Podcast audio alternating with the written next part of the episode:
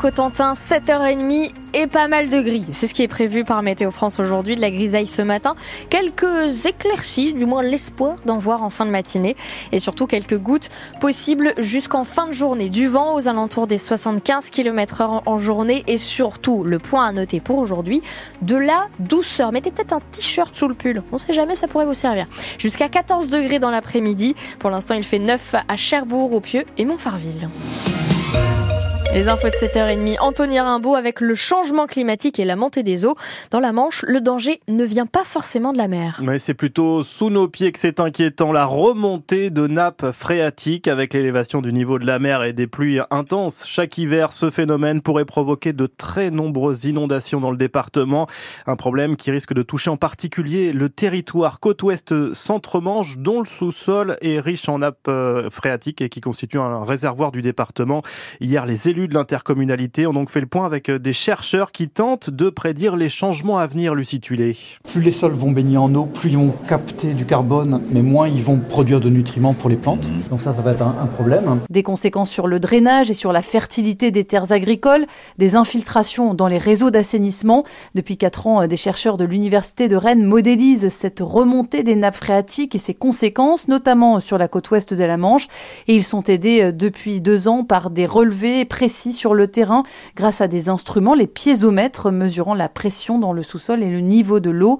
Résultat, une cartographie des zones qui pourraient être fréquemment inondées à l'horizon 2100. Notamment toutes les zones basses de marais maritimes dans les premières centaines de mètres. Martin Leménil, l'un des chercheurs de l'Université de Rennes. Et donc on a souvent des euh, activités maraîchères qui pourraient être impactées par des remontées de nappes. Et même dans l'arrière-pays, dans les zones à proximité immédiate des rivières, on peut avoir euh, des zones submergées de plus en plus souvent, qui peuvent perturber euh, les activités ou les habitations euh, qu'il y a sur ces zones-là. J'ai un cas comme ça à la plage. Guy Closet, maire de Bretteville-sur-Elle, l'a déjà constaté. Donc là, on a mis en place un drain par nos propres moyens, avec une petite pompe immergée, et on règle le problème, mais c'est pas du pérenne. Des élus venus comprendre les phénomènes à l'œuvre sur le littoral et dans l'arrière-pays pour essayer d'imaginer leurs actions futures. Le reportage de Lucie Tuilé pour France Bleu Cotentin. Les agriculteurs dans les rayons d'un supermarché du Saint-Loyer. hier. Ils étaient une cinquantaine à vérifier les étiquettes du rayon lait au Leclerc d'agneau. Dans leur viseur, les marques qui ne payent pas le lait assez cher aux éleveurs. Euh, mais ce n'est qu'un avant-goût de la semaine. Les agriculteurs, un manchois, promettent d'autres actions. Ailleurs en France, le ton monte aussi. Les blocages de routes, par exemple, se poursuivent dans le sud-ouest du pays. Euh, hier soir, les représentants des syndicats FNSEA et jeunes agriculteurs ont été reçus à Matignon par le chef du gouvernement, Gabriel Attal, et également par le ministre de l'Agriculture, Marc Fesneau, des syndicats agricoles, qui veulent que l'exécutif agissent et vite Pierre Pilet. Sans décision concrète, il n'y aura pas de levée des actions. C'est le message envoyé hier soir par Arnaud Rousseau, le président de la FNSE à premier syndicat agricole. On attend du Premier ministre que dans la semaine, il puisse faire un certain nombre de, de déclarations qui fassent bouger les lignes sensiblement. Je pense évidemment à tout ce qui concerne le prix, euh, les négociations commerciales en cours, sur le fait que la matière première agricole, ce n'est pas une variable d'ajustement. Je pense à toutes les questions qui sont levées hein, sur les aspects euh, sanitaires, euh, sur les aspects euh, de fiscalité, que ce soit des carburants ou d'autres natures, tous les sujets de court terme qui ont besoin d'être bougés. Des réponses vont être apportées très rapidement, promet le ministre de l'Agriculture. Marc Fesneau évoque la suite, il veut prolonger ce qui était prévu et accélérer. Il y a des sujets de moyen terme et de sujets de plus long terme. Des sujets de moyen terme, c'est au niveau européen, sur la question d'un certain nombre de réglementations sur lesquelles on a besoin d'avoir des réponses au niveau européen et sur lesquelles il faut qu'on avance.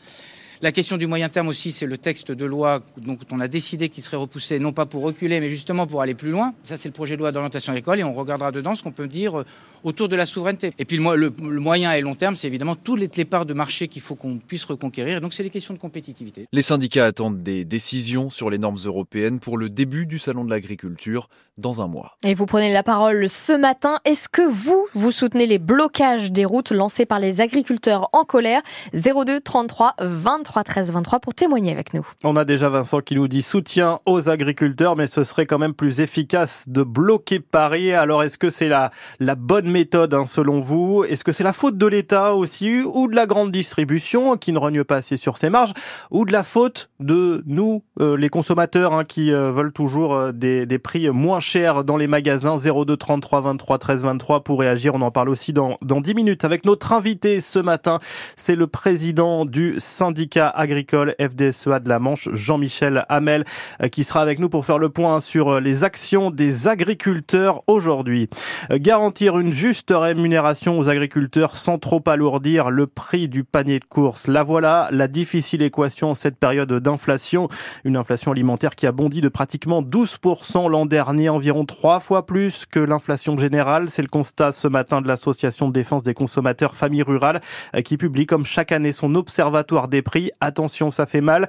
L'an dernier, les carottes ont augmenté de plus 40%. Vous payez votre huile d'olive 21% plus cher et votre paquet de riz 20% de plus depuis l'an dernier. Une semaine après la levée de l'interdiction de la vente des huîtres sur le secteur de Saint-Va, les voyants passent aussi au vert en Bretagne. Oui, on peut de nouveau pêcher, ramasser les coquilles et les huîtres dans la baie du Mont-Saint-Michel, côté Ille-et-Vilaine. L'interdiction avait été prise en raison d'infections alimentaires. Les footballeurs de Caen vont tenter de poursuivre leur mise en beauté encore ce soir sur une série de 5 matchs sans défaite en championnat. Caen affronte Bastia Furiani. Coup d'envoi de la rencontre à 20h45, mais rendez-vous dès 20h sur France Bleu Cotentin pour l'avant-match. Et puis un match amical ce soir pour l'emballeur cherbourgeois sur le terrain des franciliens de Ponto Combo. C'est l'une des meilleures équipes de Pro League.